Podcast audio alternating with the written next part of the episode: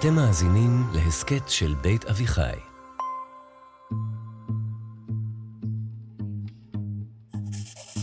קוני היקרה, את מאוד צעירה, כך שאיני יודעת אם את מודעת לרצינות של הפעולה שבה נקטת כשכתבת לי וביקשת ממני כסף. מכיוון שאיני מכירה אותך כלל, אני מתכוונת להעמיד אותך במבחן. אם את באמת רוצה ללוות ממני 25 דולר, אסתכן ואנסה לגלות איזה מין אדם את. אני רוצה שתחליטי עכשיו, מראש, כאדם כן ואחראי, האם תהיי מוכנה ויכולה להחזיר את הכסף. לא משנה מה יקרה, וזאת כהתחייבות שתעמוד מעל כל הוצאה אחרת. אני רוצה שתביני שלא אקבל שום תירוץ מלבד מחלה רצינית. אם תחלי, אסכים להארכת זמן, אבל לא בשום מקרה אחר. אם כשתצטרכי לשלם את חובך, תאמרי לי שאת לא יכולה לשלם, משום שאת צריכה זוג נעליים חדש, או מעיל חדש, או שנתת את הכסף למישהו מהמשפחה שצריך אותו יותר ממני, אראה בך מועלת. לא אשלח אחרייך שוטרים, אבל אראה בך אדם רקוב, ולא אדבר איתך, או אכתוב לך יותר, לעולם. בשנת 1949 פנתה צעירה בת 17 בשם אליזבת קוני פפורט לדודתה, וביקשה ממנה הלוואה של 25 דולר כדי לקנות שמלה. הסיפור הפשוט הזה הסתבך, כי זו לא הייתה דודה מהסוג שרובנו פוגשים בליל הסדר, אלא אדם בלתי שגרתי בעליל.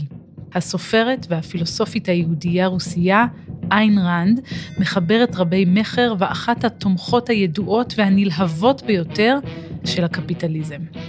באותם ימים רנד כבר הייתה מפורסמת ועשירה. הרומן שכתבה, כמעיין המתגבר, הפך אותה לסופרת במשרה מלאה ונמכר במיליוני עותקים. ובכל זאת, היא לא מיהרה לשלוח יד לכיס או לתרום לקוני האחיינית מסיבות מנומקות היטב. במקום זה, היא ניצלה את ההזדמנות כדי להרביץ קצת תורה באחיינית שלה. כמה שנים קודם לכן, 23 שנים ליתר דיוק, הגישה של רנד הייתה אחרת. לפני שהיא גיבשה את האידיאולוגיה שלה ולפני שכתבה אפילו ספר אחד, רנד הייתה אישה צעירה מסנט פטרסבורג שבכלל נקראה אליסה זינובייבנה רוזנבאום. היא חלמה להיות תסריטאית. סרטים אמריקאים אילמים גרמו לה להתאהב בניו יורק, והיא עזבה את רוסיה במטרה להשתקע באמריקה, שכבר אז הייתה סמל הקפיטליזם האולטימטיבי. אבל האנגלית שלה הייתה בינונית, וגם חשבון הבנק לא היה במצב מזהיר. אז אולי אתם שואלים את עצמכם איך רנד בכל זאת הצליחה לממן את הטיסה ואת ההגירה? לא תאמינו, היא פנתה לקרובי משפחה כדי שיתמכו בה כלכלית. דודה של אמא שלה, אישה בשם אווה קפלן, נענתה לבקשה. ככל הידוע לנו, אווה דווקא לא העמידה את רנד במבחנים ולא נזפה בה, על הבקשה המחוצפת. אלה היו שנים קשות עבור רנד, ונראה שהיא בחרה להדחיק את העזרה שקיבלה מקפלן או מאחרים. באפילוג של מרד הנפילים למשל, היא כתבה, אף אחד לא עזר לי, ואני גם לא חושבת שזו הייתה חובתו של מישהו לעזור לי.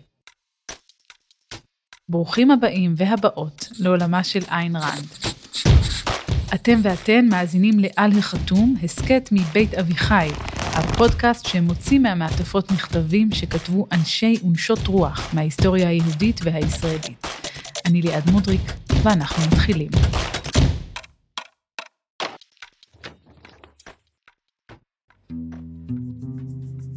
איין רנד הצעירה, ששנוררה כסף מהדודה של אימא שלה, הייתה מאוד שונה מרנד הבוגרת, שהזהירה את האחיינית שלה מפני אותו מעשה בדיוק.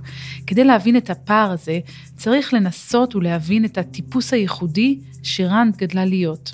היא נולדה בשנת 1905, כאמור בשם אליסה זינובייבנה רוזנבאום.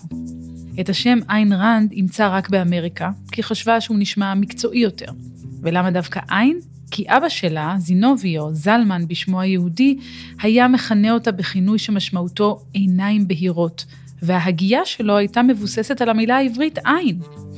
רנד העריצה את אבא שלה, שהיה רוקח ובעלים של בית מרקחת.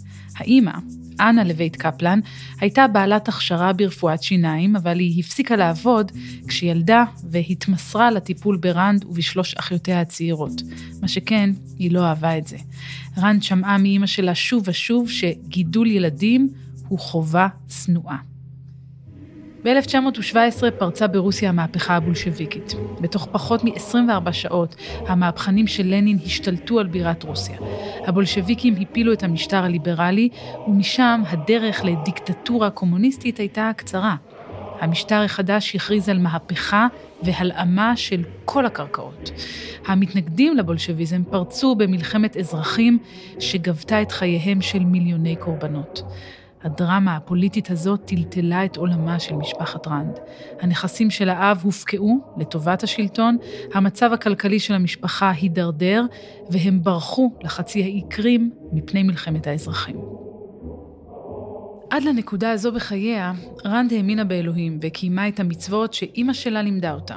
אבל סביב גיל 13, בשנה השנייה למהפכה, רנד הצעירה ויתרה לחלוטין על אלוהים או על המצוות שלו, והפכה לאתאיסטית גמורה. המהפכה הייתה גם הזרע שהצמיח את ההתנגדות העזה שלה לקומוניזם, ובכלל להתערבות ממשלתית בחיי הפרט. רנד בת ה-13 ראתה איך הקומוניזם הפך את אביה הנערץ לחסר כל, ולימים גם הצהירה שהמערכת הפוליטית והכלכלית האידיאלית היא קפיטליזם. The ideal political economic system is laissez-faire capitalism. זאת רנד עצמה, בהקלטה מ-1962. It is a system where men deal with one another, not as victims and executioners, nor as masters and slaves, but as traders, by free, voluntary exchange to mutual benefit. לטענתה, בניגוד לקומוניזם, הקפיטליזם הוא מערכת שבה אנשים מתנהלים זה עם זה לא כקורבנות ומקריבים כלשונה, לא כאדונים ועבדים, אלא כסוחרים, על ידי סחר חופשי ורצוני לתועלת הדדית. הממשלה, היא כתבה, מתפקדת רק כשוטר המגן על זכויות הפרט. חייבים לזכור שאנחנו מדברים על, אה, על המאה ה-20, שזה עידן של אידיאולוגיות, מאה של אידיאולוגיות אכזריות, נוראיות. זאת העיתונאית ומבקרת הספרות מאיה סלע, מכאן תרבות. אנחנו הולכים בין הפשיזם לקומוניזם. היא באה מהקומוניזם, בעיניי לפחות, כל האידיאולוגיה שלה היא לעומתית לדבר הזה. כל דבר שהוא טיפה סוציאלי, כל דבר שהוא טיפה נגיד, נגדיר אותו כעזרה לזולת, אצלה זה הגולגים. זה יוביל אותנו לגולגים ולדבר הזה.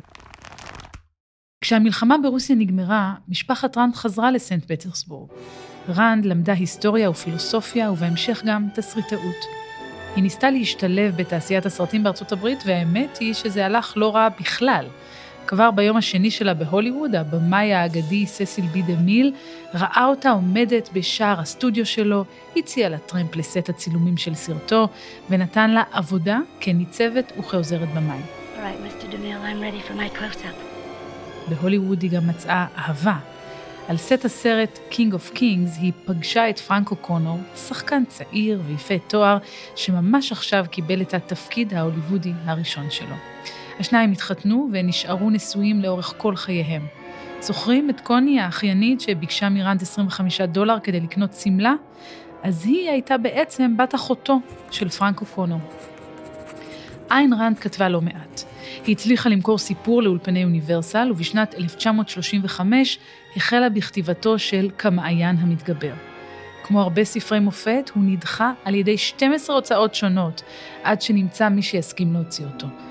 בסופו של דבר כמובן, הוא זכה להצלחה אדירה כשיצא ב-43, וגם הפך לסרט. במשך 11 שנים, רנד עמלה על רומן נוסף, מרד הנפילים, שהתפרס על פני 1,100 עמודים, וכלל גם את משנתה הפוליטית, שאליה נגיע ממש עוד מעט. המכתב שהיא כתבה לקוני, האחיינית שלה, די מתמצת את הסיפור. קוני, שהייתה שחקנית וגם אחות סיעודית, סיפרה על אחד המפגשים שלה עם הדודה המפורסמת, מפגשים שהיו יחסית נדירים אגב. בפעם ההיא, קוני הצטרפה לארוחה במסעדה עם רנד ואו'קונור. היא סיפרה שרנד לבשה חליפה כחולה בוהקת בסגנון עור כריש וגרבה גרבי קרסול חומות. היא עישנה סיגריה עם פומית, שלטענתה של קוני הייתה ארוכה כמו הזרוע שלה, מופרך ככל שזה נשמע. באותם ימים, רנד עבדה על סיום הכתיבה של מרד הנפילים, היצירה הגרנדיוזית שלה, ופרנק היה אחראי לשמור את כתב היד הרחק מעין אדם, כדי למנוע גנבות ספרותיות. זו הייתה הסיבה שבגללה הוא הגיע לארוחת הערב עם נרתיק, שחובר לפרק כף ידו באמצעות אזיק, ובתוכו כתב היד היקר. קוני סיפרה שהוא שחרר את האזיק כדי לאכול, ומיד בתום הארוחה הוא קבל את עצמו בחזרה לספר, והם שילמו והלכו. האנקדוטה הזאת מדגימה את אחד העקרונות של רנד, קנאות לקניין אישי, אבל זה רק חלק קטן מהסיפור. תפיסת העולם שלה, שנקראה אובייקטיביזם, מבוססת על שכלתנות ועל אגואיזם רציונלי, מונח שאפשר לסכם בקצרה כאנוכיות. אם תשאלו את רנד, אין רעיון שגוי יותר מהקרבה למען האחר. בני אדם צריכים לחיות למען עצמם, ולחתור להשגת העושר הפרטי שלהם, ולא יותר מזה. אם הם עושים את זה בלי תוקפנות, הם למעשה מממשים את התכלית המוסרית הנעלה ביותר של חייהם, לגישתה. ואכן, במכתב לאחיינית שלה, רן סירבה בתוקף לתרום את הכסף, אלא רק להלוות אותו.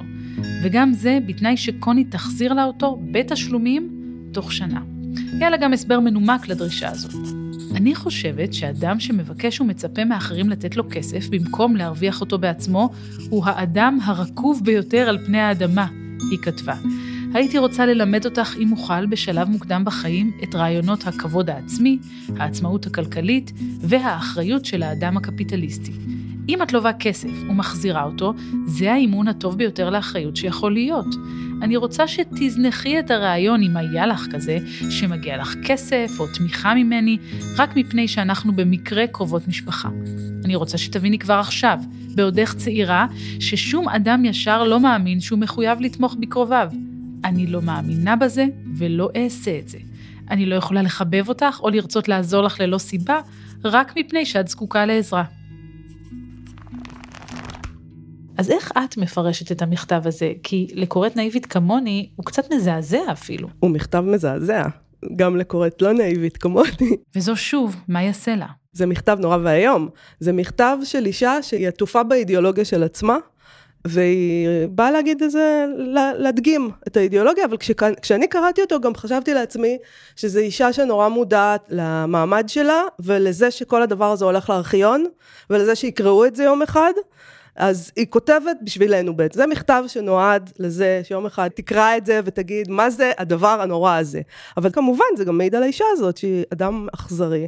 שהיא השתכנעה בעצמה. את יודעת, לפעמים אנשים שאנחנו חושבים עליהם כעל אכזריים, לא יודעת מה, מנהיגים גדולים וזה, ואז מתארים איך הם היו רכים עם הילדים שלהם. זה יכול להיות דבר כזה, כן? אתה אחר. היא שכנעה את עצמה, היא הלכה עד הסוף עם הדבר הזה, והיא כתבה את המכתב הפשוט מחריד הזה. נראה לי שהיא מאוד נהנתה מה, מעצמה ומהאכזריות של עצמה, ומזה שיום אחד אנחנו נקרא את זה. לטענתה של רנד, אלטרואיזם הוא איום של ממש, שעלול אפילו להחריב את אמריקה, לא פחות. The destroyer is the morality of altruism. קפיטליזם ואלטרואיזם הם מנוגדים, היא אמרה. אלטרואיזם גורס שלאדם אין זכות להתקיים למען עצמו, ששירות אחרים הוא ההצדקה המוסרית היחידה לקיומו, ושהקרבה עצמית היא החובה המוסרית העליונה שלו, היא אמרה. מה הפחיד אותה כל כך? רנד הסבירה שהסכנה היא שפוליטיקה אלטרואיסטית תוביל לכך שחייו של האדם ועמלו יהיו שייכים למדינה, לחברה, לקבוצה, לכנופיה, לגזע, לאומה, ושהמדינה תוכל לעשות בו כל שימוש שהיא רוצה למען כל מה שהיא רואה כטובת הקולקטיב. לפי רנד, לאלטרואיזם יש תוצאות הרסניות, והתוצאה הראשונה שבהן באופן לא מפתיע, התרחשה במולדתה רוסיה, שהפקיע מאביה את כבודו ואת נכסיו. תוכלו לראות את התוצאות המעשיות של אלטרואיזם סביבנו בעולם של היום, היא אמרה. למשל, מחנות העבודה של רוסיה הסובייטית, שבהם עובדים 21 מיליון אסירים פוליטיים בבנייה של פרויקטים ממשלתיים. הם מתים מתת תזונה מתוכנן, כאשר חיי אדם זולים יותר מאוכל. או היא הסבירה תאי הגזים ומחנות הטבח של גרמניה הנאצית, הטרור והרעב של סין הקומוניסטית. רנד שולחת אותנו לקרוא את הנאומים של המנהיגים הפוליטיים במדינות האלה ולשאול את עצמנו אילו טיעונים היו נשארים להם אם הם לא היו משתמשים במילה הקרבה ונותנים לה יחס של אידיאל מוסרי, אלא, כפי שהיא רואה את זה, יחס של רשע אנטי-אנושי. אז את יודעת, זה ברור שהיא באה ממאה כזאת שדיברו על דברים כאלה גדולים, זה היה איזה פחד מהאידיאולוגיות הגדולות, אבל היא יצרה בתוך הדבר הזה אידיאולוגיה נוקשה בפני עצמה, שהיא, כמו הרבה, אה, הייתי אומרת, אה, קפיטליסטים, אה, ניאו-קפיטליסטים היום, מדברים עליה במונחים של חופש. היא מבחינתה לא הייתה כמובן אוהבת את ההשוואה שלי לא לפשיזם ולא לקומוניזם, מבחינתם זה חופש. החופש שלי להצליח, אה, החופש שלי להיות מאושרת, החופש שלי להרוויח הרבה כסף, והחופש שלי לא לעזור לך. חופש. לפי רנד, אם כל אחד היה דואג לעצמו, הייתה נוצרת חברה בריאה שלא מקריבה בני אדם פרטיים למען הקולקטיב. ולכן, אם היא הייתה תורמת את הכסף לקוני, היא הייתה מקריבה מעצמה למען מישהי אחרת, ובכך חוטאת באלטרואיזם. הקפיטליזם מנטרל את הסכנה הזו, ואולי זו הסיבה שרנד התייחסה לבקשה של האחיינית במונחים עסקיים לחלוטין. היא כתבה על תנאים, תשלומים, עסקה וחוב. אגב, אם משתמשים במחשבון דולרים של 1949, קוני ביקשה מהדודה שלה סכום ששווה פחות או יותר לאלף שקלים חדשים. חתיכת שמלה. חלק גדול מהקרדיט על הפצת הרעיונות של רנד בעולם מגיע לפסיכולוג בשם נתניאל ברנדן, מעריץ של רנד וקומוניסט לשעבר. כשהוא היה סטודנט לפסיכולוגיה בן 19, הוא כתב לה מכתב וביקש ממנה לשמוע עוד על תפיסתה הפוליטית-חברתית. כשהוא לא זכה לתשובה, הוא שלח לה מכתב נוסף, וקיבל ממנה בתמורה פתק, ועליו רשומים השמות של שלושת הרומנים שהיא פרסמה עד אז, רמז עדין שאפשר לפרש כ... תעזוב אותי בשקט, באמא שלך. אבל ברנדן לא נבהל. הוא שלח עוד מכתב, שבו הילל את כמעיין המתגבר, והעלה תהיות על כל מיני נושאים בתיאוריות של רנד. מזה היא כבר לא יכלה להתעלם, והיא ביקשה את מספר הטלפון שלו, והציעה שייפגשו. תוך זמן קצר מאוד, ברנדן הפך לשגריר המרכזי של התורה של רנד. הם הקימו תנועה בשם NBI, שהתגבשה סביב הפילוסופיה שלה ופעלה להפיץ אותה. הקשר ביניהם, שהתחיל כמקצועי בלבד, הפך עם הזמן לרומנטי, עם גוונים של טלנובלה אפילו. בני הזוג של רנד וברנדן ידעו על הרומן. רנד מעולם לא עזבה את בן הזוג הרשמי שלה, פרנק או'קונור, וכשהוא חלה היא סעדה אותו עד ליומו האחרון. אבל האידיליה הופרה, אחרי שברנדן התגרש מאשתו, וניהל בסתר מערכת יחסים עם אישה שלישית, שחקנית, בשם פטרישיה סקוט. אחרי ארבע שנים הוא החליט לחשוף בפני רנד את הרומן הזה, והיא, כצפוי, יצאה מהכלים. היא פרסמה בכתב העת של תנועת NBI, שנקרא האובייקטיביסט, כתב אשמה חריף נגד ברנדן, הכריזה עליו חרם וניסתה למנוע את הוצאת הכתבים שלו. הקרע הזה פגע אנושות בתנועה שנמוגה בסוף שנות ה-60. בכל זאת בחיים האישיים שלה את מוצאת נקודות של רוך, או שזה תמיד מין עורף ברזל כזה? נקודת הרוך שאני מצאתי בה, זה ברגע שבו המאהב של הצעיר, שהחזיקה בידיעת בעלה, כי כל אחד מאיתנו וכל אחת מאיתנו יכולים לעשות מה שאנחנו רוצים בשביל האושר שלנו, הוא עזב אותה לטובת אישה אחרת. אה, היא התנהגה איתו בצורה מאוד אכזרית מאותו רגע, אמנם, אבל שם אני רואה רוך. זאת אומרת, שם פתאום יש את האישה הפגועה הזאת, שלא יכולה לממש את האידיאולוגיה שלה ופשוט להגיד, טוב, כל אחד עושה מה שזה, והוא הלך. היא פשוט משתוללת. אז יש שם המון המון רוך, יש שם פגיעות, מה זה רוך? ז, זאת פגיעות, שם פתאום זה מתגלה. כלומר, יש מקומות שהיא לא יכולה לקיים את האידיאולוגיה שלה כלשונה. תראי, היא בטח הייתה מוצאת איזה תירוץ לדבר הזה, והיא הייתה אומרת לך שמה שטוב לה זה עכשיו לבעוט בו, וכל מיני כאלה דברים, אבל בסוף היא גם כבר אישה די מבוגרת, הוא היה צעיר, פתאום את האישה המבוגרת הזאת שהצעיר אה, עזב אותה, אה, הלך למישהי אחרת, צעירה. זה מאוד מאוד קשה. והיא אישה רגילה, פתאום את אנושית, רנד עצמה נפטרה בשנת 1982 מאי ספיקת לב, אבל האג'נדה שלה חיה הרבה אחריה. היא השפיעה על פוליטיקאים ימניים כמו דונלד טראמפ ובנימין נתניהו, וברחבי העולם עדיין פועלים מכונים שונים שתפקידם להפיץ את התורה שלה. זה גם מעניין בהקשר שלה על החיבור בין ספרות או יצירה ואידיאולוגיה.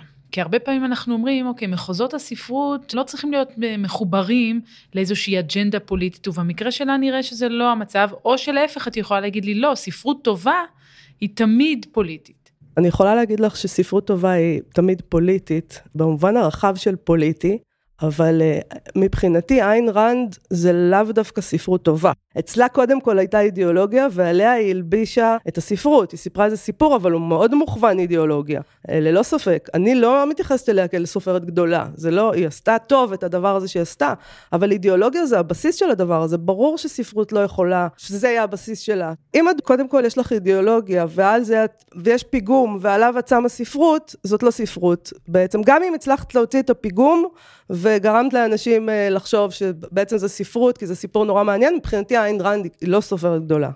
אבל היא כן סופרת מאוד מאוד משפיעה וחשובה במובן הזה, ומעניין להסתכל עליה, היא משפיעה עד היום. אני חושבת שזו הייתה תנועה מאוד מאוד גדולה של אנשים שהאמינו בדבר הזה, גם פה בארץ אגב, והיה לה פה מאמינים כמו משה קרוי, את יודעת, שפיתח משהו מפני עצמו, ואנשים הלכו, זה היה כזה סמי קאט, הלכו אחריו וזה.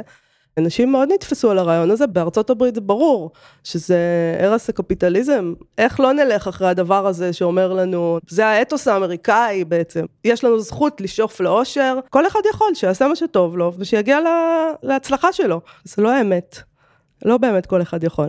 עד כמה זה אקטואלי למה שקורה היום? בעיניי זה מאוד מאוד אקטואלי למה שקורה היום, ויש גם uh, דורות חדשים שקוראים אותה ומתפעמים ממנה, וגם בארץ הוציאו מחדש את הספרים לדעתי בגלל הדבר הזה. Uh, את יודעת, יש איזה מין הליכה, רגרסיה בעיניי, למקומות האלה, האכזריים, של uh, כל אחד יעשה בשביל עצמו, ואז לכולנו יהיה טוב, כי אם אתה עושה בשביל עצמך ואני אעשה בשביל עצמי, אז יהיה לנו טוב. Uh, וכמובן אידיאולוגיות כאלה ששוכחות את החלשים, בחברה, ואת אלה שלא יכולים, ואלה שיש להם יכולת פחותה משלנו. זה אידיאולוגיה מאוד מאוד אכזרית, החזק שולט, משהו ניטשיאני כזה, ואנחנו עדים היום למין עולם שמחזיק באידיאולוגיות האלה, אבל אתה יודע, מה, מה זה האח הגדול? המשחק הטלוויזיוני הזה, האח הגדול. יש שם מנצח אחד, ובעד אז הם אוכלים אחד את השני, וכל אחד הולך עם האמת שלו, ועושה מה שטוב לו. איין ריין הייתה אוהבת את המשחק הזה, אני חושבת, מאוד.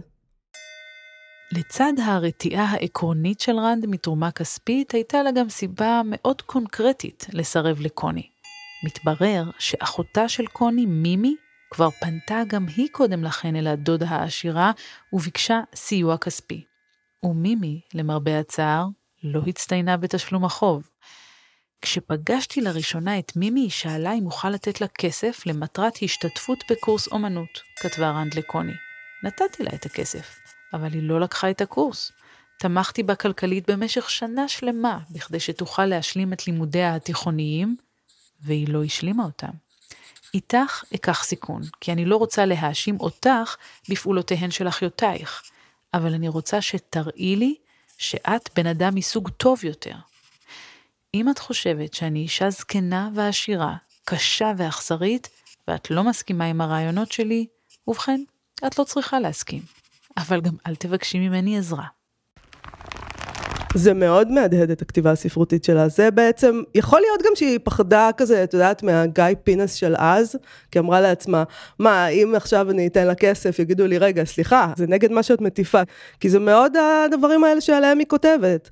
אה, זה, זה ממש האידיאולוגיה שלה והעקרונות שלה, וזה רק מראה לך כמה אידיאולוגיה, בעיניי, זה דבר נורא ואיום. אידיאולוגיה נוקשה כזאת, או בכלל אידיאולוגיה. במכתב אחד ששלחה רנד לקוני שבועיים אחר כך, היא נשמעה מרוצה. מאוד התרשמתי מהגישה האינטליגנטית במכתבך, היא כתבה לאחייניתה. אם באמת הבנת לגמרי בעצמך שהרצאתי הארוכה אלייך היא סימן לעניין אמיתי מצידי, הרבה יותר מאשר אם הייתי שולחת לך המחאה, ואם הבנת שמכתבי נועד להתייחס אלייך כאל שווה, אז יש לך את היכולת להשיג כל דבר שתרצי בחיים. אז לא ברור אם הכסף עבר בסופו של דבר לאחיינית ומה עלה בגורלה של השמלה, אבל את השיעור שלה בתורת ראנד, היא ללא ספק קיבלה. אני חושבת שטקסטים זה דבר שיש לו המון כוח, שהוא דבר מאוד מאוד חזק, שהוא מאוד משפיע. טקסטים בעצם זה רעיונות, יש בהם רעיונות. רעיונות זה דבר שיכול להיות מסוכן, ורעיונות יש ביניהם גם uh, התנגשות. הרעיון שלי מתנגש לפעמים ברעיון שלך. בארצות הברית אנחנו רואים עכשיו שיש ממש תנועה מאוד מאוד גדולה של צנזור של ספרים. אותי זה תמיד קצת משמח, אני מודה. לא שאני רוצה שיצנזרו ספרים, אבל באיזשהו אופן האנשים האלה מבינים את הכוח של טקסטים. את יודעת, אז תמיד כשרוצים לצנזר שירה למשל, זה גורם לי ממש אושר, אני אומרת לעצמי, אה, הם מבינים ששירה זה דבר מסוכן. יופי. כאילו, הם יודעים את זה. אז כן, יש מלחמה, זה מלחמה של רעיונות. וטקסטים זה דבר מסוכן בתוך הדבר הזה.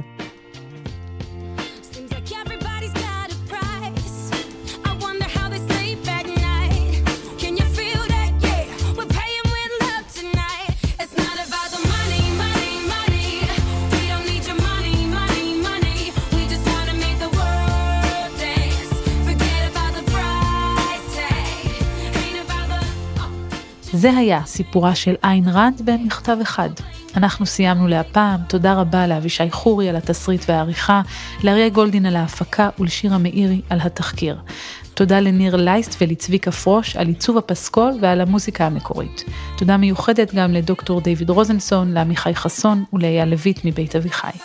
פרקים נוספים של הלכתור מחכים לכם באתר בית אביחי ובכל יישומוני ההסכתים.